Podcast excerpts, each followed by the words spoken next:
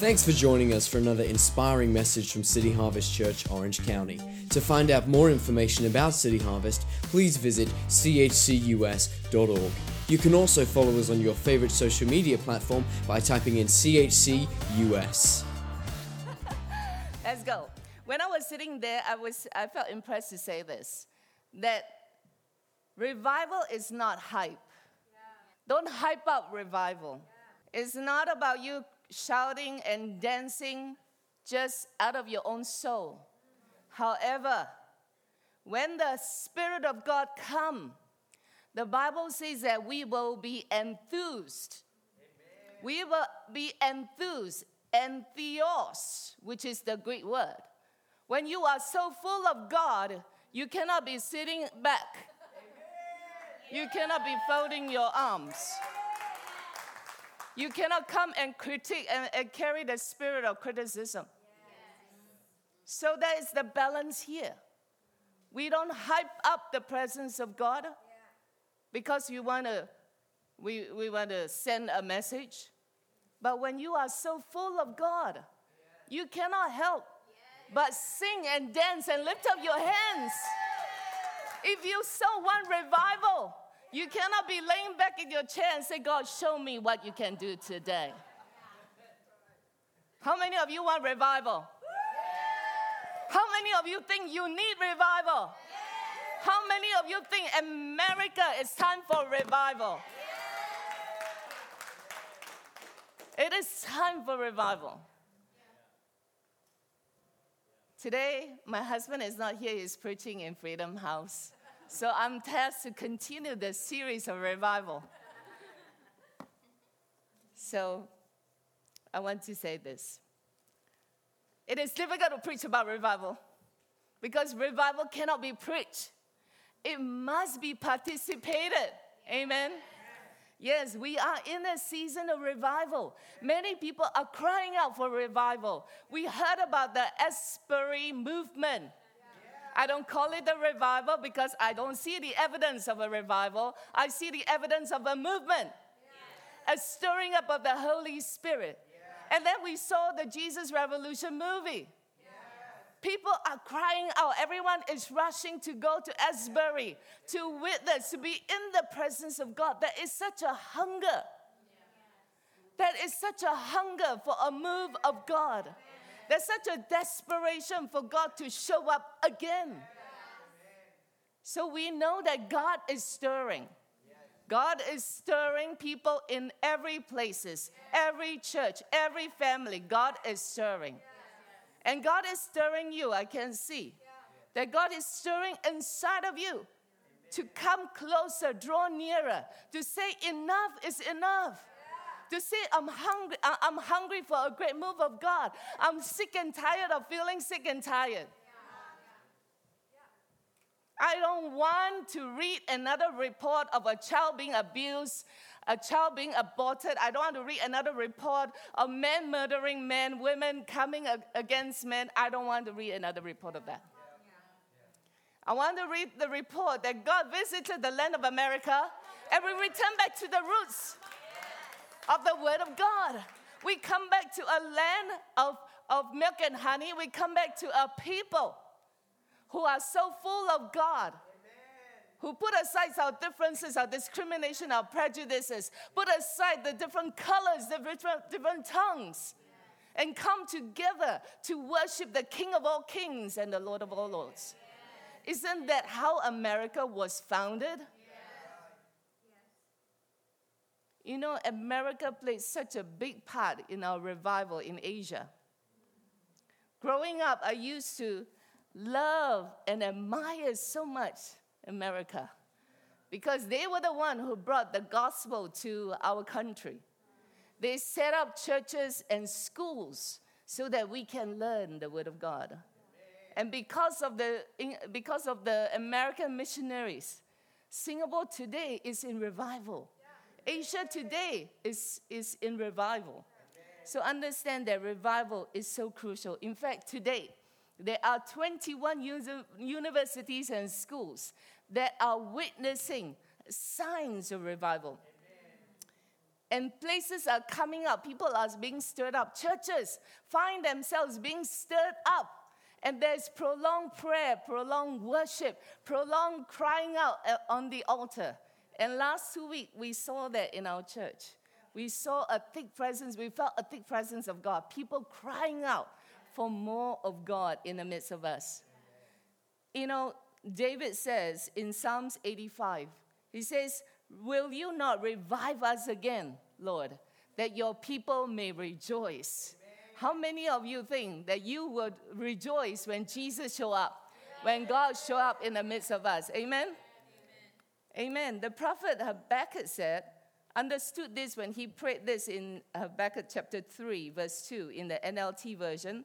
It says, "I have heard all about you, Lord, and I am filled with awe." Everyone say awe. Awe. "By the amazing things you have done in this time of our deep need." How many of you know that America is in a deep need? Yeah. America is in a crossroad right now. If we do not arise and fight, if we do not cry out to God to revisit us again, we will lose our next generation. Yeah. Can you imagine a world without Christ? Can you imagine a world right now moving into the direction that we are going? It is a desperate cry for us to bring order, to begin to expose the workers of demons, people that have come out in alignment, in allegiance with powers of darkness, and bring about doctrines, bring about policies that's going to slaughter our young. But yet King Jehoshaphat said, "Though I have no power against this, I set my eyes on God." Because God can and God will. When the cry of the people come up to him. Amen. So in this time of deep, deep need, begin again to help us as you did in years gone by. Show us your power to save us. And in your anger, remember your mercy. Let's pray. Shigiri andara bahaya. Shakara bahari andara bahande kirio. Shigiri andara bahaya. I want everyone to be praying. Shigiri andara bahaya. Come, stir up the spiritual atmosphere over this place. Lord, we pray, oh God, Lord, that you will return back to the land of America. Lord, return to us, oh God, as we return back to you. Draw near to us as we draw near to you. We need you to come, oh God, come back and revisit us. You love America. You have a plan to prosper her and not to harm her. You want to bring her back to her legacy. You want to bring her back, oh God, Lord, to revival. You want to bring her back to holiness and righteousness. You want to see the goodness of God in the land of the living, that your people rise up and lift up holy hands to pray and to worship and to look upon you, that they will follow you and not follow, oh God, any other shepherd, that they will come to a place, oh God, Lord, that we will unite as one. That there will be no divide between men and women. There will be no divide between tongues. There will not be no divide between colors. That we come together, oh God, as one. As we put our eyes upon you, oh God. Lord, we cry out to you. Return back to America. We cry out to you, oh God, in your anger. Lord, as you see from heaven all the things that has been done here, that God, you will forgive us. You will forgive us as we repent to God and pray that you, O God, Lord, will remember your mercy. We thank you, Lord, that you love America. You love this land that you called your own. The spiritual Jew of this generation, that you have raised her up, O God, Lord, to be truly a sign and a wonder. We thank you in Jesus' name. And all God's people say, Amen. What is revival? Last week, we learned that revival is a community saturated with God. Someone said revival is heaven invading the earth.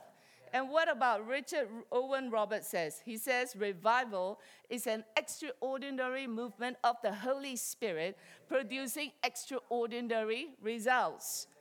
A W Dozer defined revival as that which changes the moral climate of a community.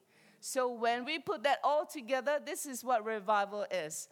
Revival starts with a movement. Everyone say movement. Movement. A movement of the Holy Spirit that creates an awakening. Say awakening. Awakening. awakening to the reality of Christ that leads to transformation of a community. Say transformation. Transformation. Movement. Movement. Awakening. Awakening. Transformation. Transformation. That is revival. So in my opinion, a transformative revival has to have these five major points. Number one, there must be devotion to Christ. There must be obedience to the word. There must be passion for worship because God is worthy of all worship. There must be the love for the church because it is the church that God loves. God is coming back for the church. No, God is not coming back for an individual. God is not coming back for a ministry. God is coming back for a church where he stamped his name on the walls of the church. Number five, commitment to evangelism because God loves the world. So revival will see the evidence of these five things, that people will rise up to love God, love the house of God, and love the people of the world. Amen. Isaiah says this in fifty-five verse six, says, seek the Lord while he may be found. Call upon him while he is near. You see that in revival, God comes near to people.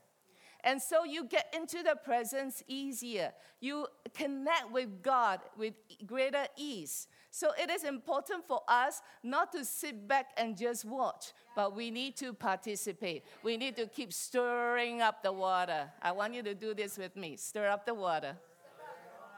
All right, come on, do it. Stir up the water. Yes, we need to keep stirring up the water until we feel the momentum. My question to you is this: does revival start with men, or it starts with God? Does revival start with men, or does it start with God? You see, God, in the time of revival, will sovereignly stir up men, draw you to pray, draw you to come close. But men needs to start the momentum. Men need to participate in it. Personal revival always precedes corporate revival. Personal revival always precedes corporate revival. There cannot be corporate revival if personally we are not revived. There's not a deep cry for more of God. You understand that? So it is important for us to know we should not be sitting back. Most people are sitting back in their chair waiting for revival so that they can jump into revival. But God is waiting for the individuals to be stirred up so that collectively the dam breaks and overflow out of our lives and into the streets of the cities. Amen? Amen. So today it's not just about being excited, but engaging your full heart to come along with where I'm going so that you can come deeper and come and cry out greater for a great move of God.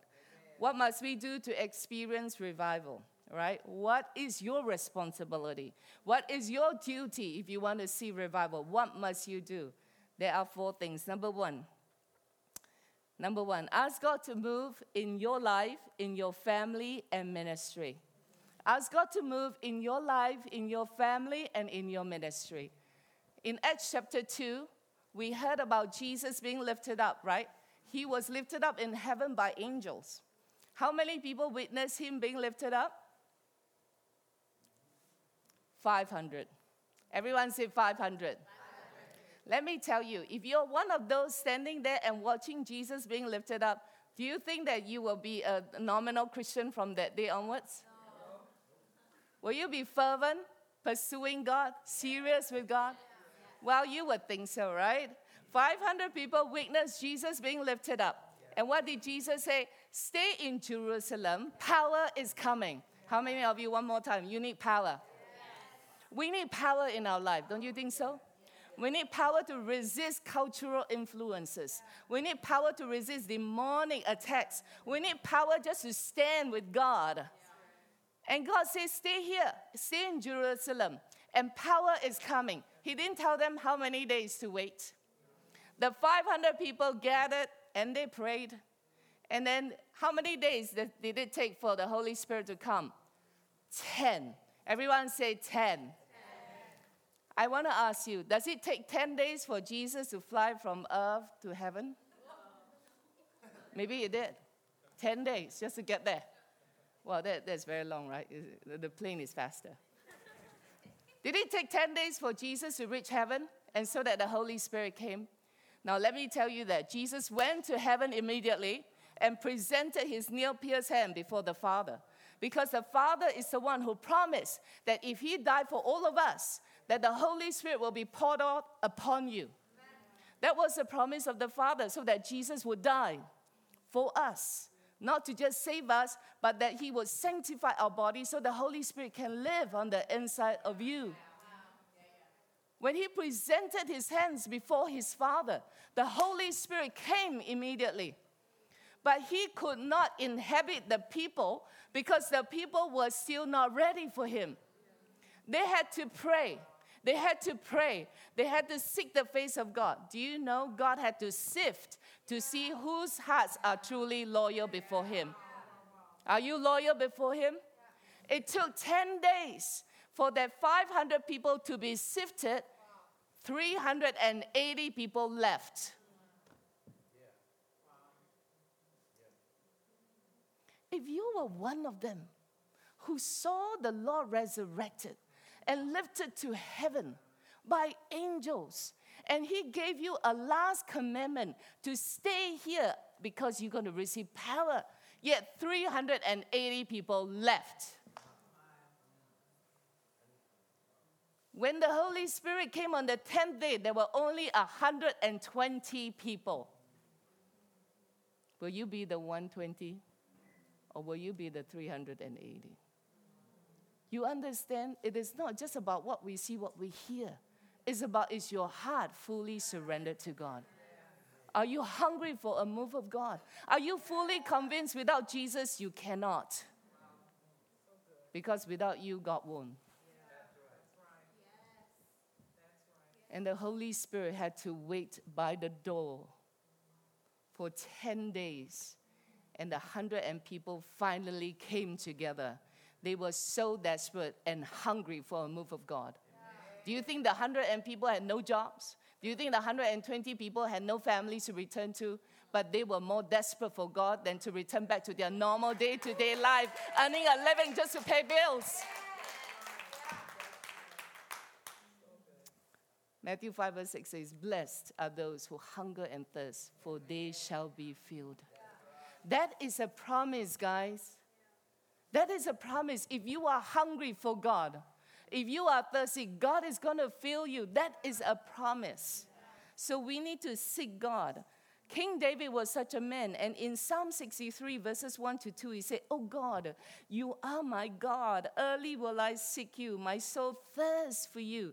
My flesh longs for you in a dry and thirsty land where there is no water.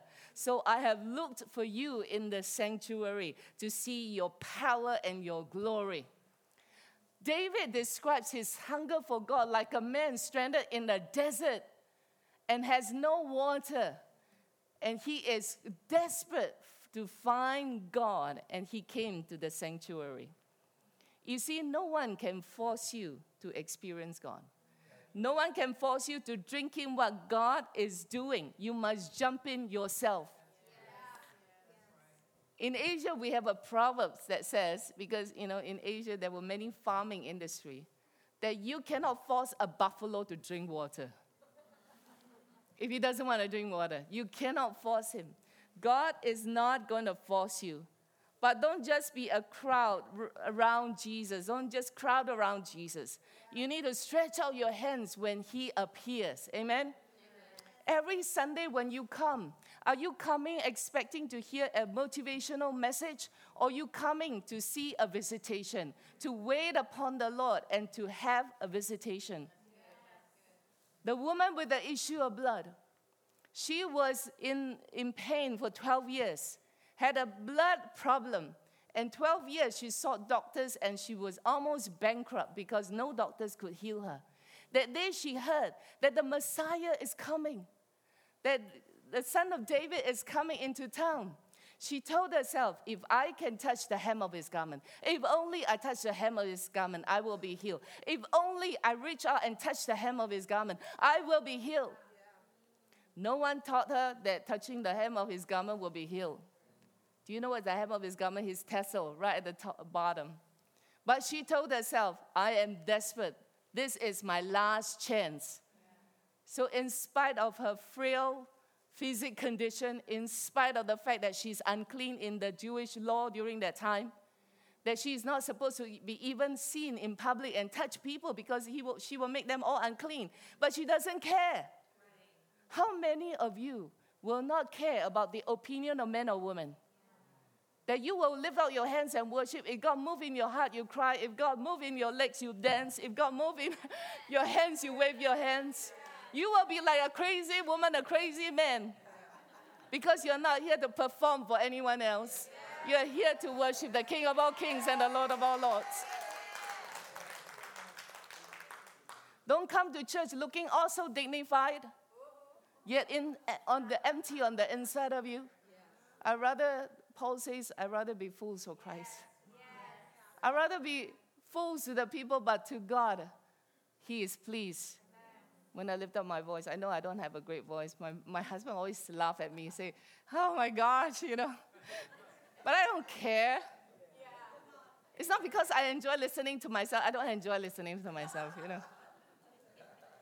But I just love to worship God. I love to sing to Him. I love to lift up my voice and to please my Lord. Amen.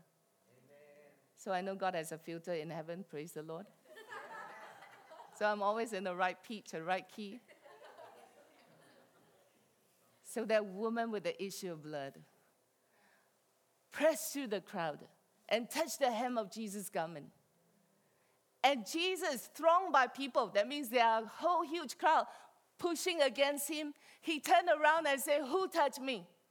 Because I feel power came out of me. I felt virtue came out of me. Whoa. How many of you are so hungry on the inside, so desperate, that every time you come, Jesus feels the touch from you? Yeah. That you will touch him by your hunger. His power zapped through you because you are so, so hungry. Have you ever tried to siphon water, oil from one tank to another? Have you ever tried that before? Yeah. What must you do? You learn it in physics. You need to use a tube, and the tube must be vacuumed, right? There must be a vacuum. There must be enough suction to suck from one higher level to another. Yeah. In the same way, if you are not empty enough, you will not suck the power from heaven. You will not draw power from heaven. You will not pull down power from heaven. You will not pull down heaven on earth. Just like the woman, the, the widow. And Elijah came to the woman. She is, she is desperate. Her children are going to be sold because they were in huge debt. And he said, give me your empty vessels. And when there's not enough, he said, go and borrow it from your neighbor. Are you empty enough? Yeah. Maybe some of you are not feeling God so close because you're not empty enough. You need to get emptier. You need to have such desperation that you will draw heaven into where you are. Amen? So we need to start praying. Everyone say, I will start praying. Pray for your life. Pray for your family. Pray for your ministry. Husband and wife, when you are home, pray with each other. Lead your children by their hand and pray for revival. If you are single, pray alone, okay? Or you can pray with your friends. All right. Anyway, number two, make time for him to move. Make time for him to move. Make space in your place for him to move. Prioritize God in your life. We are so busy. God only squeezes in, in between some of our things. When we have time, God comes in. That is not going to create and provoke a move of God. you need to time block. In my business, I teach entrepreneurs, business owners, how to time block so that they can multitask, so that they can be not just be successful in business, they know how to be successful in life, they know how to manage their ministry. So time blocking is important. When you don't time block, something else is time blocking you. All right? So you need to time block God into your schedule. And God is calling people into that place where he visits with them. And he wants us to come into a place of persistent prayer. Everyone say persistent prayer. Persistent prayer. We must keep praying. Even if you don't feel the tangible presence of God, keep praying and keep praying until you break open. Right? The Bible says, ask and you shall uh, ask and you shall receive, right? Ask and keep on asking. Seek and keep on seeking. Knock and keep on knocking. In your persistent prayer, you know what is happening? God is changing you. God is transforming you. God is changing the way you think, how you uh, trust him, aligning your heart. He is transforming you from the inside out. God is also asking us to have private prayer, private prayer with him. We need to shut our doors, go into your private corner. Take your cell phone, whatever, outside the door and lock yourself in that room and just between you and God and learn how to rest, learn how to uh, come into his presence. Amen. The fact is this, God is always speaking, but we are not always listening. God is always speaking, but we are not always listening. And the devil cannot resist what God wants to do in your life. He cannot rob you of the promises of God. He cannot deny you your inheritance, but he can definitely distract you. He can cause you to be so busy that you forget your time alone with God, that you forget God. And when you don't see God now, you see you. Now your problem becomes so big. Your need becomes so strong. And there is no one except you to help you in your own journey. Don't be distracted. Don't fall into the trap of demons. In Matthew six, Jesus instructed his disciples and said, don't be like the Pharisees, right? Pray openly, pray out loud so that everyone can hear you. That is not something that pleases God. You need to go into a quiet room where you and your Father will speak. And he says that when you do that, the Father who sees you and know what you do in secret will reward you. So go into your room this week. I want you to. I want to give you an assignment. This week, go into your room. Make time for God. Go into that room. Put your cell phone outside and just commune with God. Amen. You know how I do it? This is how I do it. I will just contemplate God. I play a soft music at the background. Not too loud music. Not too distracting. I play some music. Atmos, atmosphere, to create an atmosphere. I contemplate God. I begin to think about God. I begin to remember how good God is. I rem- I begin to contemplate the Lord on his mercy seat and on the throne room of in the throne room of God, seated there, mag- with uh, uh, looking beautiful and magic uh, and and uh, majestically. And I began to contemplate and bring my focus to God. And after that, I start praying in tongues, and began to start stirring up the Holy Spirit on the inside of me. And as I stir the Holy Spirit, I continue to contemplate God. And then I felt the impression. When the Holy Spirit impressed me on certain people and circumstances, I start praying. I start using words that I know to start praying in those in in in the uh, in the area that God is leading me to pray. Understand this. This is what it means to pray with the Holy Spirit. Prayer time with God is not just coming with your whole list of agenda. When you pray with the Holy Spirit, your prayer becomes so meaningful. You understand that the Holy Spirit is the source of revival. And the Holy Spirit wants to revive you. But the Holy Spirit, though, has no form. The Holy Spirit definitely has a voice. Yeah. Yeah. So in times of revival, this is what is happening. You are lending the Holy Spirit your vocal cord. Amen. So that he can move through your voice. Amen. So whenever we, we all have a desire. How many of you have a desire to have a greater move of God in your life? But you know desire is not enough. Am I right? You have a desire, you have to decide. You have to decide that you are going to be the carrier of revival. When you decide, when there's a decision, guess what? There will be discipline. You will be able to discipline yourself to switch off your Netflix, turn off your game on your phone, lock yourself in the door, in the room, and start seeking Lord, the Lord. And when God shows up, when God began to impress upon you, speak to you, give you revelation, that discipline becomes a delight. So from desire, everyone say desire. Desire. Say decision. Decision. Say discipline. Discipline. We will end up in delight.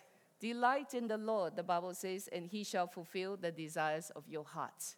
You see, the end goal of communing with God is that God will speak to us. In Mark chapter one, we see that Jesus went very early to seek the Lord. It says very early in the morning while it was still dark, Jesus got up and went off to a solitary place where he prayed. If Jesus needed time with God, how much more you and I? Amen. Can I hear amen? Amen? If you expect to hear from God, if you want to hear from God, when was the last time God spoke to you? If you want to hear from God, you need to learn how to listen. Amen. David in Psalms forty-six verse ten says, be still. Everyone say, be still. Be still, to pause, to stop your busyness. Stop all the noises in your head. Stop all the busyness of your heart. Be still. Stop. Be still and know that I am God. Amen. And this word know denotes an encounter. Denotes an encounter. That means when you are still, you then can encounter God. And when you encounter God, what happens is, it changes your perspective of who you are and where you are, right? The principles of perspective. You ready for this? Listen carefully. Where you sit determines what you see. Where you sit determines what you see. Those of you who are sit, sitting in front, look at me. You see the front of me. Am I right? Those of you on my right, you see the right side of me. Am I right? Yeah. You don't maybe, you probably not see the whole of me, but only the right side of me. Those of you sitting on the left, you see the left side of me, but not my right. Yeah. So where you sit determines what you see. What you see determines what you do. Yeah. Yeah. What you see determines what you do. I don't see what I need to do because I'm not sitting where God is sitting. Wow. Wow. So you on the other side say, I need to be in this ministry. Oh, I need to do this. Oh, this is this, this is that. But you are not seeing what God is seeing. Wow. So don't say with absolute that this is what you know is true. Mm-hmm. Unless you sit where God is seeing, you do not know the whole truth and nothing but the truth. I don't see what I need to do because I'm not sitting where God is seeing. Where God is sitting. I see today, God sees tomorrow. I see this corner, God sees around the corner. So if you are God, if you are God, then you can say with all absolute that what you see is right. And what you do, you want to do is right.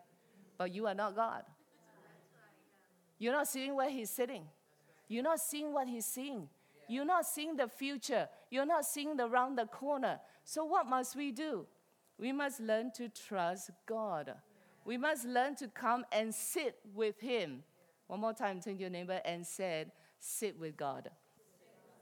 Sit with God so that you can see what he's seeing, so that you can do what is needed to get where he wants you to go. All right? Number three. What are the things we need to do to get ready for revival? We need to pray. And what is the second thing? We need to make time for God. Number three, we need to discern how and where God is moving. Discern how and where God is moving. I am in the financial planning industry. We are very concerned about the global affairs. We are concerned about what uh, things are coming up on the horizon because it affects economy. It affects where we should invest.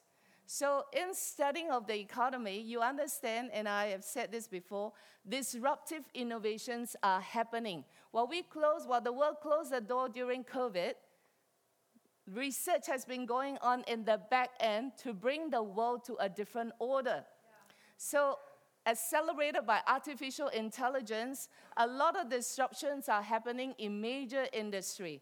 And what happens is when this whole disruption is completed, when it's fully adopted, the world will look totally different from where you and I are right now. So from what I see, the New World Order is an absolute, meaning that it will get there. I just do not know when. I just do not know, in the process of getting there, what are the events that will hinder, uh, what are the events that we have to overcome. So in life, there are absolutes. Am I right? Yeah. It is appointed for men to die. Yeah. That is an absolute. Yes. You and I will die one day. We just do not know when. We just do not know how. But we are going to die. That's an absolute.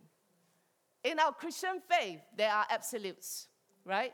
The absolutes is this, that what? Jesus is coming back. Yes. Yes. Can I hear amen? Amen? If you don't believe that, you will live a reckless life.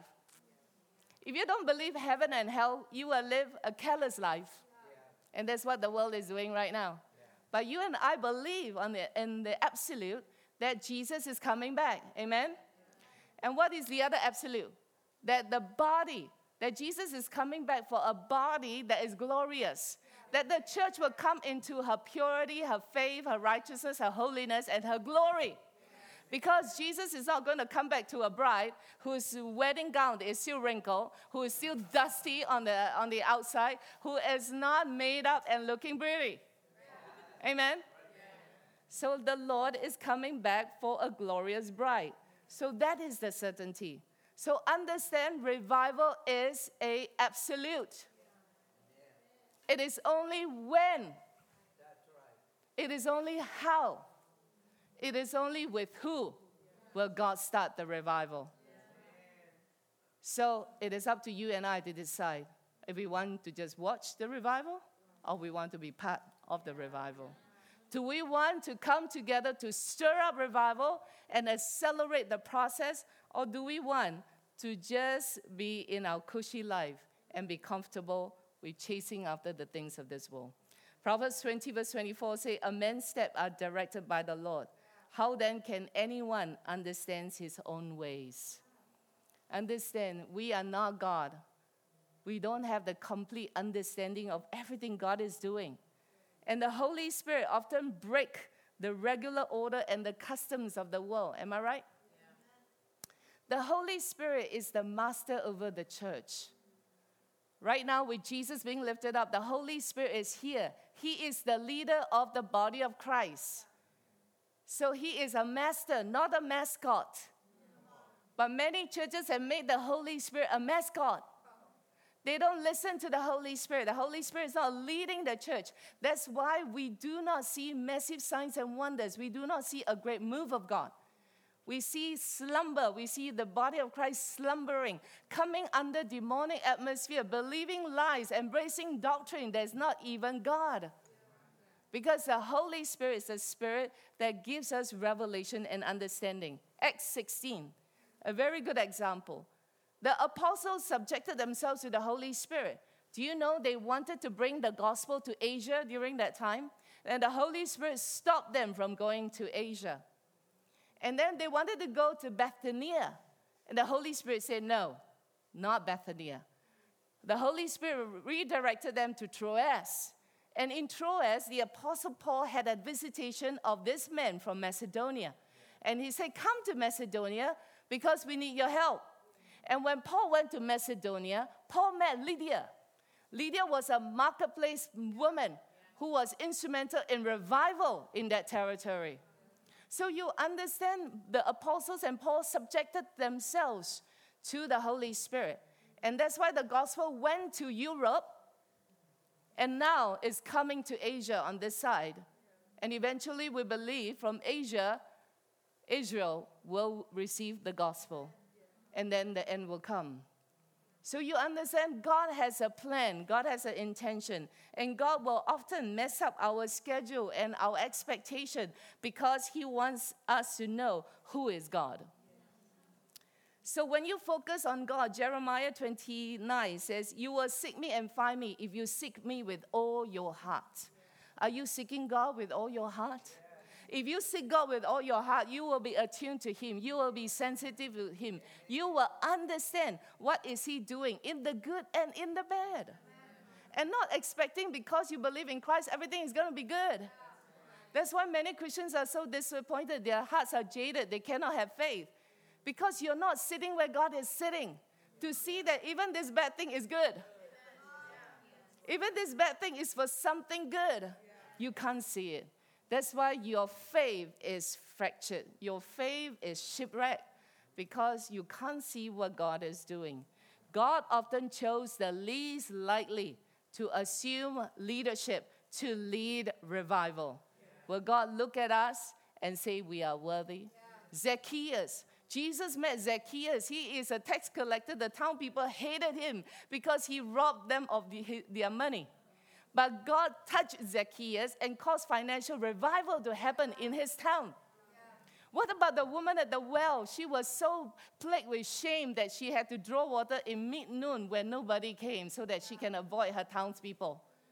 Yet that day she drank from the river of living water that flowed out of this man called Jesus, the Messiah. And she went back into town and was the evangelist and brought revival to that whole town. And the whole town came to the Lord Jesus Christ. What about Gideon? Gideon was hiding out from the enemies. Yet God, the angel, sent an angel and said, Gideon, you are a man of valor. And he rose up and, and led three hundred men and brought deliverance and revival to his town, to his place. And let's not forget Paul. The great apostle Paul was a murderer of believers, came against Jesus Christ and killed believers. Yet God encountered him and said, you from today onward will, will share my good news.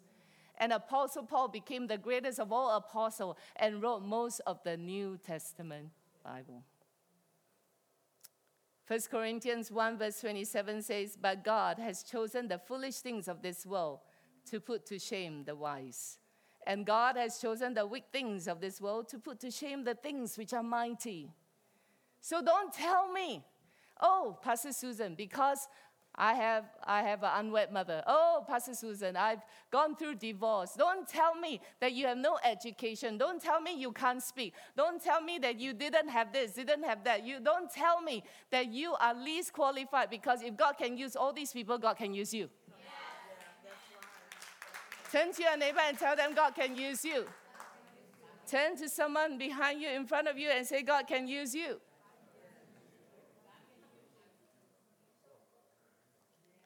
So don't put God in a box.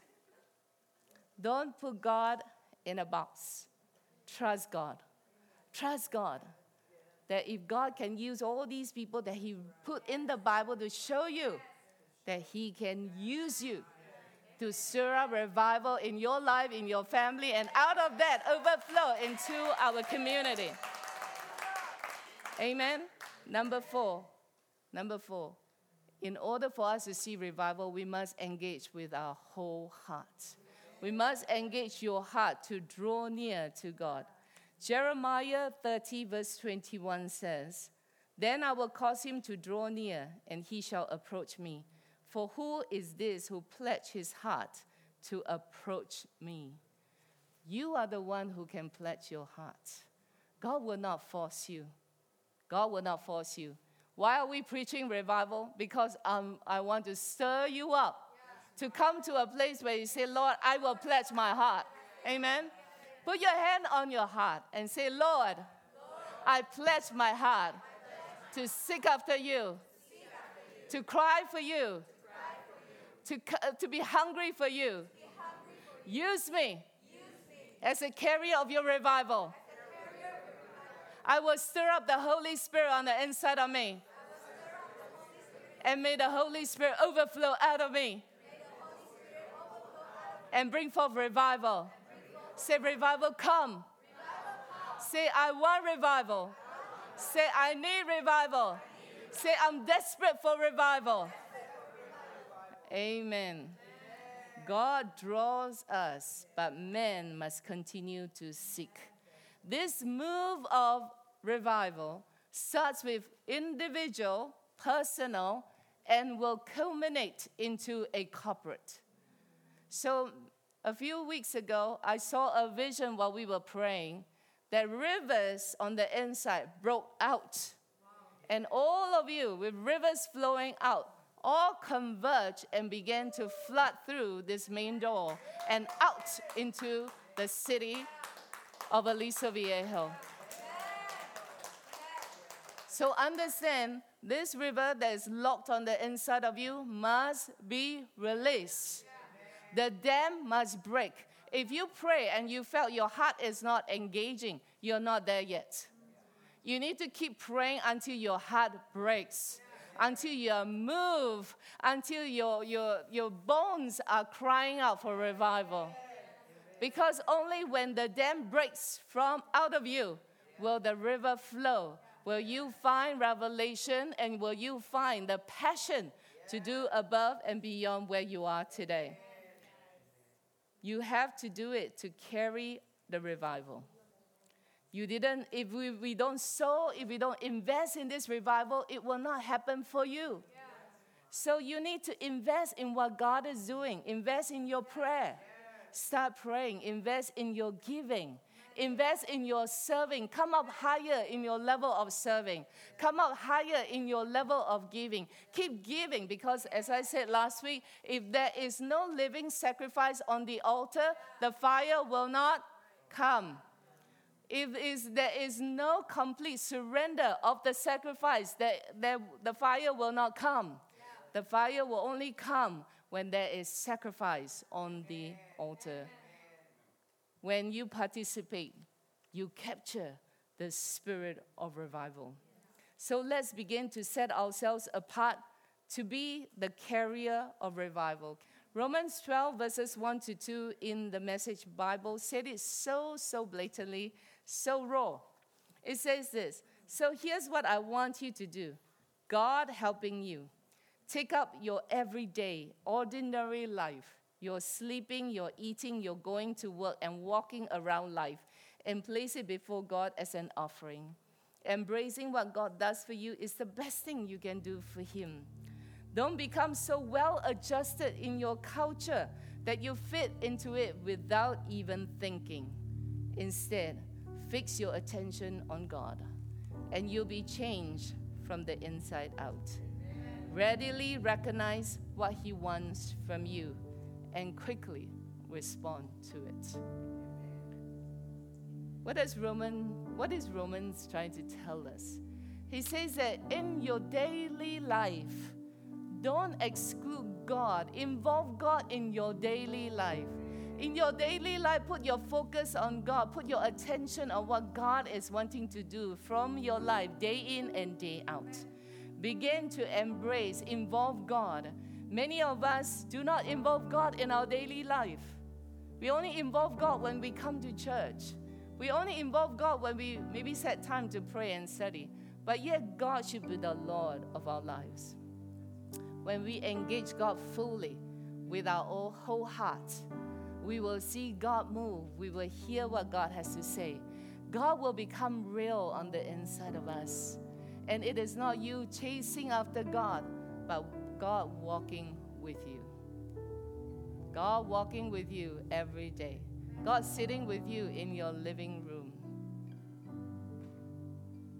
At your dining table with your children, do you know God sits there? When you're having coffee this morning, sitting by your kitchen, God is there. It's just that we don't notice that He is there because our thought never drifts back to God. But if you acknowledge God, the Bible says that you will see Him. That He's there every place, every minute of your life. Amen. So what must we do to really participate in this revival? Is that we need to start praying, guys. Prayerlessness will not bring revival. We need to start praying. We need to start making space, making room for God. We need to start being sensitized to the Holy Spirit. Not put the Holy Spirit in a box. Sensitize what He is doing so that we know where and how revival is breaking out. This revival is a redigging of the well, meaning that whatever happened in this territory, God is ready to dig it up. But I tell you, this revival is not of old. It has a shadow of the old, but the new is coming. The former and the latter rain shall meet, and it will bring forth something that you and I have never thought about, never could ever imagine or ask for, but God is doing it. The former rain and the latter rain. A shadow of the old, but it is something new. So let us not put God in a box. Let, uh, let us not let tradition hinder what the Holy Spirit wants to do. Ladies and gentlemen, revival is coming whether you like it or not. But you and I can decide that revival is not going to miss us by and not going to walk us by. That we will be the carrier of this revival. We will be participating in this revival. And that is what God called Derek back here for, is to redig the well that is here in this territory. Let me tell you, the time is here and the time is now. When God called Derek out to Asia, he was in Malaysia for two years as a missionary. And then he came to Singapore to join with a church that was growing, and revival broke out. Your pastor was trained for sixteen and a half years, how to listen to God, walk with God, and how to be a fire starter, how to move atmosphere, how to carry revival in his spirit. God called him out of this territory to protect him and to train him. Because God knows, how many of you know God, know God knows? God knows what is going to happen to America. God knows what is the apostasy that's going to happen here. The rebellion, the embracing of religion and values that are not kingdom. I see God protected him. God brought him out to Asia, and God trained him there. And then when it's time, God brought him back. And you say, it's time to redig the well. So you understand, this is part of our legacy.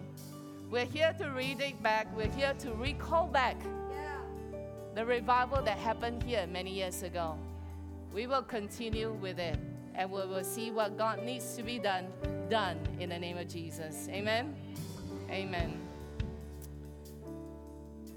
As we land this service, I want to say this, that there are two prerequisites that we must understand in order for revival to be sustainable. And number one, and that is the sacredness of our faith. The sacredness of our faith. In First Corinthians eleven verse twenty-six, Paul told the Corinthian church while taking the Last Supper, he said, you will be drawn back to this meal again and again until the Master returns. You must never let familiarity breed contempt. What does it mean to be overly familiar? To be overly familiar means to treat as common what is sacred. There's nothing common about God. Just because Christ died for us and He lives on the inside of us doesn't make Him common. Our faith is one of a sacred one. Jesus died for us, the King of all kings, God Himself, laid down His life to die for us. There's nothing common in that. So we must always reverence what we have. This church is not common. This is not a building. This is the house of God. it is not common. When you walk in here, the presence that you feel, the tangibility of God's tenderness, presence is not common. It is not something that you walk in because that's what you find everywhere. This is a sacred place. That's why we don't allow anyone to come in and use the mic and say whatever they want. We don't host parties here because this is a sanctuary. This is where God dwells. So understand, once our faith is no longer sacred, we lose all power to change the world. Can I hear amen? If you don't understand what lives on the inside is sacred, then you are just a common man and a common woman.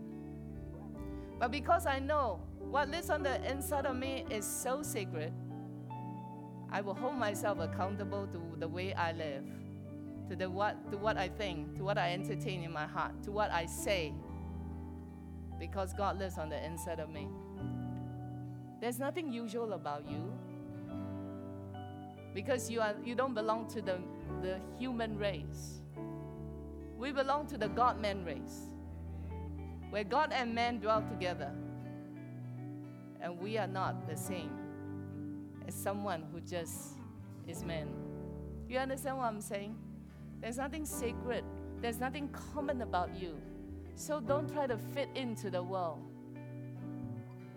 but try to fit into God. And when we fit into God, God will change the world. Amen? The second thing I want you to know is this. Not only the sacredness of our faith, it's the unity in the faith. The unity in the faith. In John thirteen talks about the Last Supper too. But John was the only gospel that recorded before Jesus partook of the Last Supper with his disciples, he washed the feet of every disciple. He washed their feet to demonstrate his love for them and also to demonstrate to them that they are to also love one another and serve one another. And after he washed their feet, he began to partake of the Holy Communion, the supper. And after he broke the bread and drank of the cup, he began to give the disciples a new commandment. And today I want you to read this commandment together with me. Let's read it out loud. Ready? One, two, three. A new commandment I give to you, that you love one another as I have loved you, that you also love one another. By this all will know that you are my disciples, if you have love for one another.